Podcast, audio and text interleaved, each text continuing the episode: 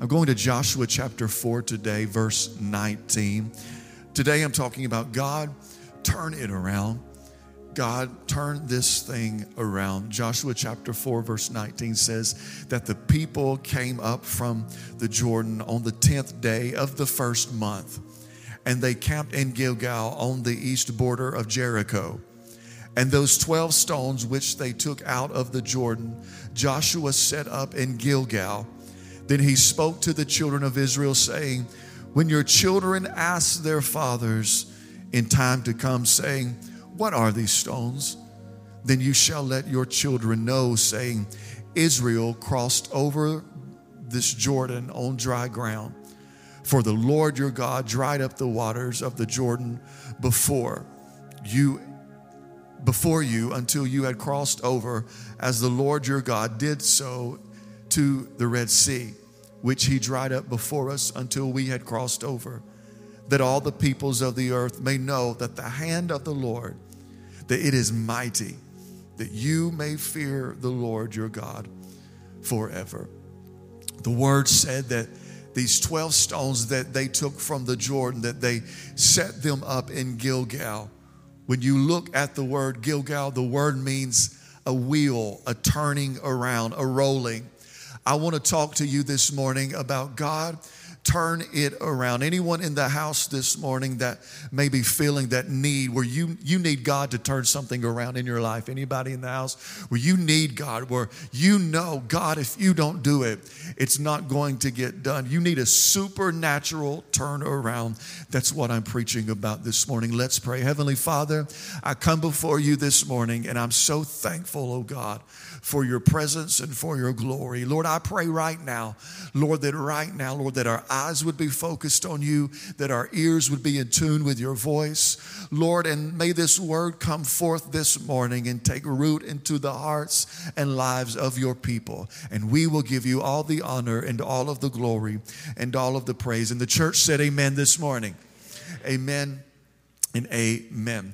Aren't you so thankful for divine turnarounds, supernatural turnarounds, those moments uh, where where God steps in and moves. I don't know about you, but I've been in some seasons. Have you ever been in a place where you were desperate for God to move? You were desperate for a turnaround and you needed the hand of God to intervene on your behalf. You needed God to breathe on the moment. It was like one of those moments where, Lord, if you don't move, if you don't shake something, if you don't move right now, I don't know if I'm going to make it moments. It was a moment that you could not turn around. But isn't it great to know that whenever we cannot, our God can this morning? Amen.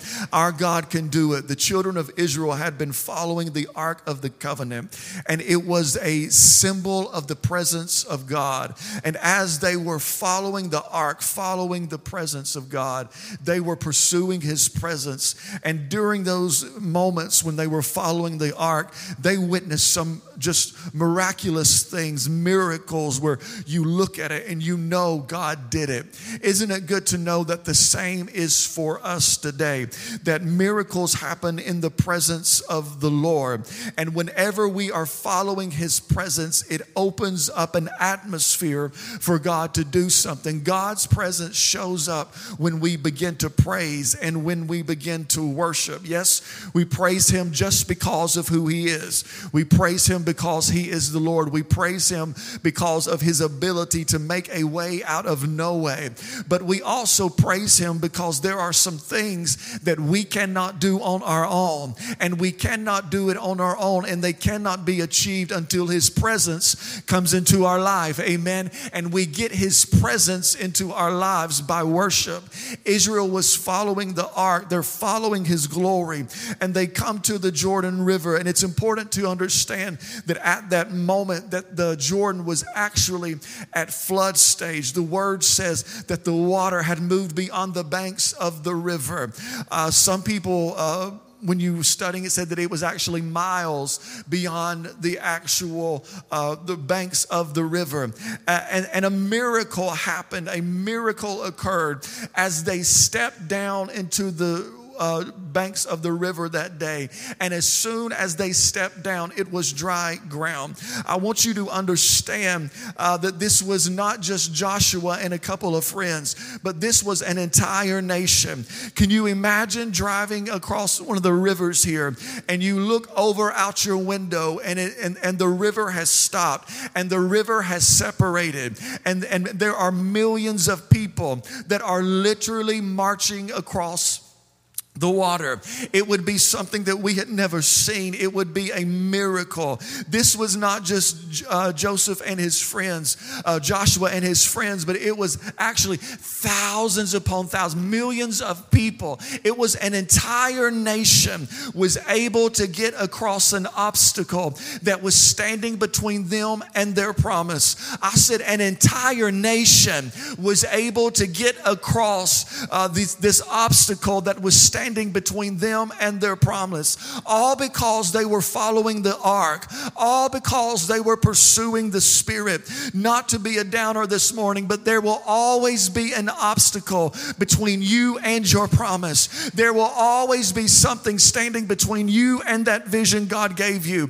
There will always be something uh, trying to stop that word that God gave you. But if you pursue the presence of the Lord, God will bring a miracle and turn it around this morning. Aren't you glad for that promise today?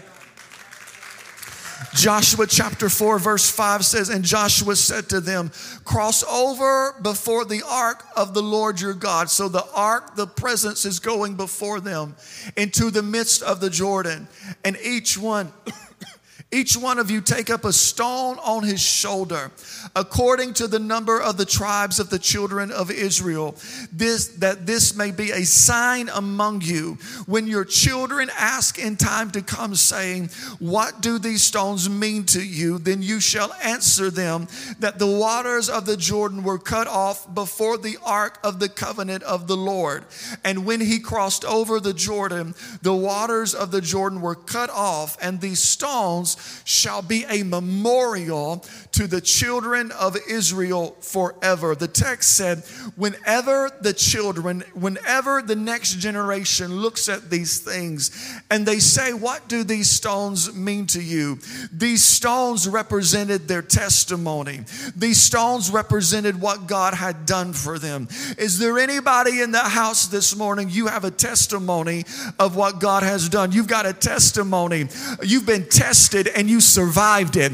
You've got a story that proves He has seen you through. You have a story of your faults, but it ends in God's goodnesses. Amen. You have a story when you were weak, but it ends where God was strong for. You've got a story that may be dark and obsolete until His light came into your life and it changed your path. We have a testimony, and the Bible says that these are their testimony. These stones are like a memorial to the children of Israel forever. It's to mark the spot where the miracle happened. If you look at the word memorial, it comes from a word zakar. It means to mark, it means to be mindful of, it means to remember and to mention. When God does something for you, you need to take a moment and make a memorial. You need to mark it, you need to be mindful of it, and you need to mention it to those around you. Amen. You need to tell somebody, look what the Lord has done for me. Look how He saved me. Look what He's done for my house. Look what He's done for my people. Look what He's done for my church. Whenever God does something, you need to mark it, be mindful of it, and mention it to those around you. I like what the nation did when they got to the other side of the river, when they got to the other side of the obstacle. They did not make plans for what is next first, they didn't get their weapons ready But the first thing that they did was stop right there and remember. A key to get where you are going is to remember what God has actually brought you from. I said, a key to get where you are going is to actually remember where God has brought you from. Amen. When you are in a struggle, Satan will do everything he can to get you to forget what God has done. Satan wants you to lose your mind. Anybody ever lost your mind before? Some of you are lying. I've seen you. You lost your mind. You know what happens when you lose your mind? You cannot you cannot remember anything that God has done. You can't remember where you're going. When you lose your mind, all you can see is the mess you are in the moment.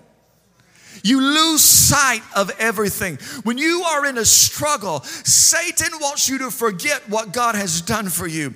He wants you to lose your mind because when you lose your mind, you can only see where you are.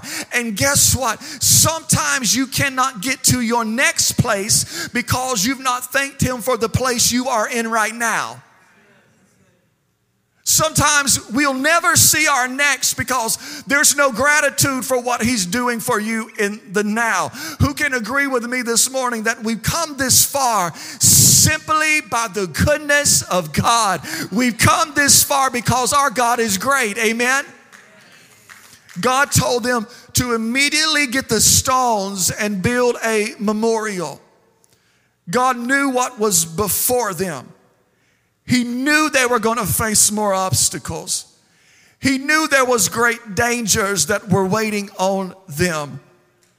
Some now that looking back and we know the story, we can list the dangers that were before them that they did not know. Some of us would say maybe some of the greatest dangers that they would face would be driving out the seven nations from their land. Some may would say a danger they would face would be the lack of productivity and success, or maybe even the worship of false idols. But God knew that those were some big dangers, but those were not the biggest danger that they would face. God knew that their biggest threat would be forgetting how good He had been to them. It's dangerous to forget who God is. I said it's dangerous when your nation forgets who God is. It is dangerous. And he knew everything they were going through, but he knew that their biggest danger or threat would be when they stopped forgetting what he has done. God knew their greatest danger was the simple act of forgetting. God knew that if his people would remember him, nothing would overcome them. He knew that if they would just remember what he had done, that no weapon would be able to prosper against them. He knew that if they would just remember him, that they could survive any condition. Why? Because he is their Jireh. He knew that if they would just remember him, that false idols and false worship would have no place in their in their tribe. See, it's important to understand that your breakthrough may be waiting on you to remember what God has already done instead of you concentrating on what you're waiting for him to do. Satan doesn't want you to remember God. Satan is afraid that you will remember him. Satan is afraid that you'll start recollecting everything that he's done. You've got to understand that the biggest problem that we have as a nation is not who's going to win the election this week. You need to vote. You should vote. If you're, if, if you're able to vote and you don't vote, I hope you feel guilty right now. You need to get out and vote. It's very important. But as big as it is, that's not our biggest problem. The biggest problem is not the economy. The biggest problem is not inflation. The biggest problem is not gas prices. It's not our past. It's not any problem of this nation. The greatest danger that is before us is when a nation forgets who God is.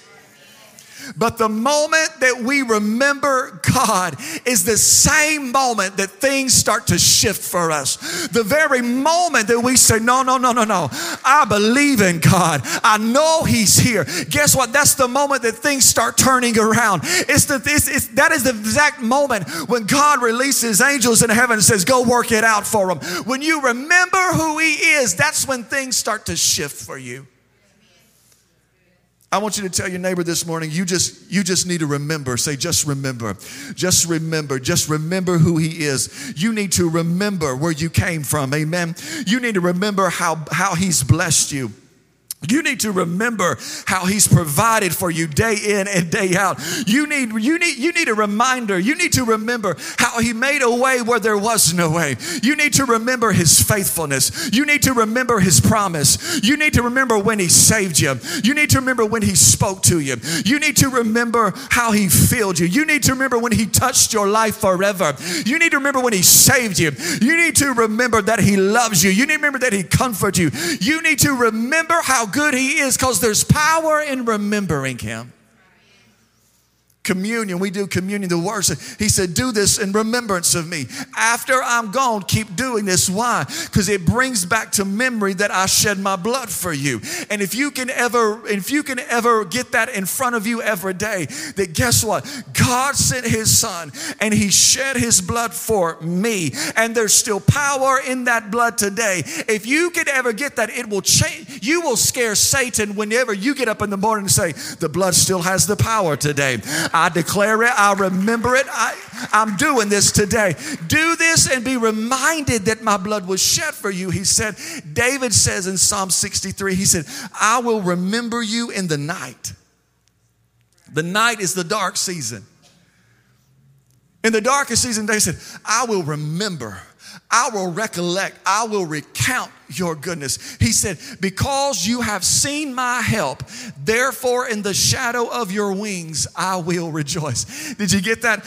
One, uh, the first verse, it was dark and he remembered God. And the next verse, he's rejoicing. It was dark, he remembered God, then he started rejoicing. Why is he rejoicing? He's rejoicing because he said, Because you have been my help. In that moment, he remembered how good God had been to him. And he remembered, You've been my help, you are my help, and you will be my help. You were my help yesterday, you are my help right now, and you will continue to be my my help in the future. You need to remember how good He is in the darkest seasons of life. The word says that they took those 12 stones. In the Bible, 12 is a number of power, it's a number of authority, it's a number of government. There were 12 tribes, 12 disciples.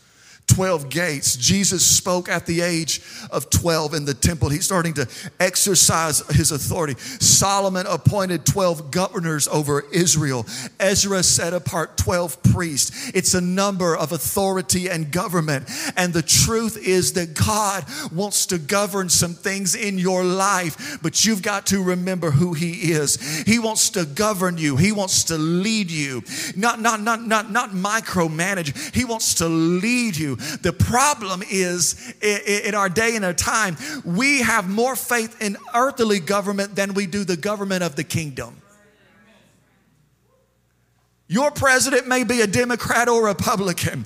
There will be Democrats and Republicans that win this week, but you've got to remember that your king is the King of Kings and he is the Lord of Lords. You've got to remember it. Get this people who forget God they are living without a governor. What does that mean? What does that look like? People, they don't like they don't like boundaries. Anybody know anybody that don't have boundaries? Don't those people get on your nerves? Can you imagine what they do to the Lord's nerves sometimes? That means that they treat people however, however they want to treat them. They say whatever comes to their mind. They will, they will post whatever they want to. They will live whatever lifestyle they feel like living on that day and time. They will, they will have a whatever attitude they want. Those that have forgotten God are not, they, they, they're not living with a governor over them. And they're, they're, they're those kind of people where just anything goes, anything goes. They have no filter filter. They don't want any they don't want anybody to give them any advice. They don't like authoritative figures. They get offended easily. And when you forget God, you are living with no governor in your life. They took the stones and they made a memorial in the middle of the river because or before it closed up. And they made a memorial in the middle and they made a memorial on the other side. Can you imagine a million people trying to get across the Oostanaula River. Can you imagine how long it would take? Some of you, it takes you an hour just to get out of your house on a Sunday morning. Can I get an amen? An entire nation, young, old, children, babies, everything, animals, walking across a river. And he said, as you're in the river, as you are in the miracle, don't just stay there. He said, but I want you to pick up some stones. He said, I want you to work through your miracle. Some of us, whenever we see a miracle, if we were walking through that river, we would want to stop. We'd want a selfie. We'd want the waves in the background. We'd want to tag some people. We'd do a hashtag. We'd want to make an emoji out of it. I'm here, you're not. God's favor, ha ha. We'd be doing all these things. But he said, as you're in the miracle, don't just stop, but work your way through the miracle. He said, and I want an altar in the middle of the river, and I want a memorial, and I want a memorial on the other side of the banks. Why? Because they needed to remember God has not only brought me through it, but He also brought me out of it. And how many of you are so glad that God is not a God that stops in the middle of things, but He will bring you through it and He will bring you out of it this morning. They are in a place called Gilgal. Band, help me out. And they are looking at their promise, the promise land. They, their eye is on it. They've been through some rough stuff. They are in Gilgal. And remember, the word Gilgal means a wheel, movement, turning.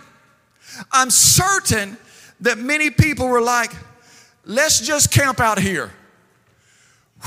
We've had a season that's been rough, it's been tough. Let's just take a moment and camp out here. Let's just take a break and rest in the middle of victory. Let's just stay here. It's been so good to have a victory. Let's just stay here in the moment. But what God God brought them to Gilgal. He brought them to a place of turning, of moving, the place of turning. He had them there for a purpose. God wanted them to remember it, but He did not want them to stay where they were. God don't part rivers for you to stay where you are. God parts rivers for you to advance. God doesn't work miracles in your life for you to stay where you are. He works miracles for you to advance His kingdom. God doesn't save you so you will stay where you are, but He saves you so you will advance into greater things. Amen. God doesn't do that. God, He, he, he doesn't just work those things for you to stay the same, but He moves mountains and He parts waters for you to advance. Because if they were, if, if they would have stayed where they were, if they were to have stayed right there at that memorial thinking, whoo, this is as good as it gets, they would have changed that memorial into an idol.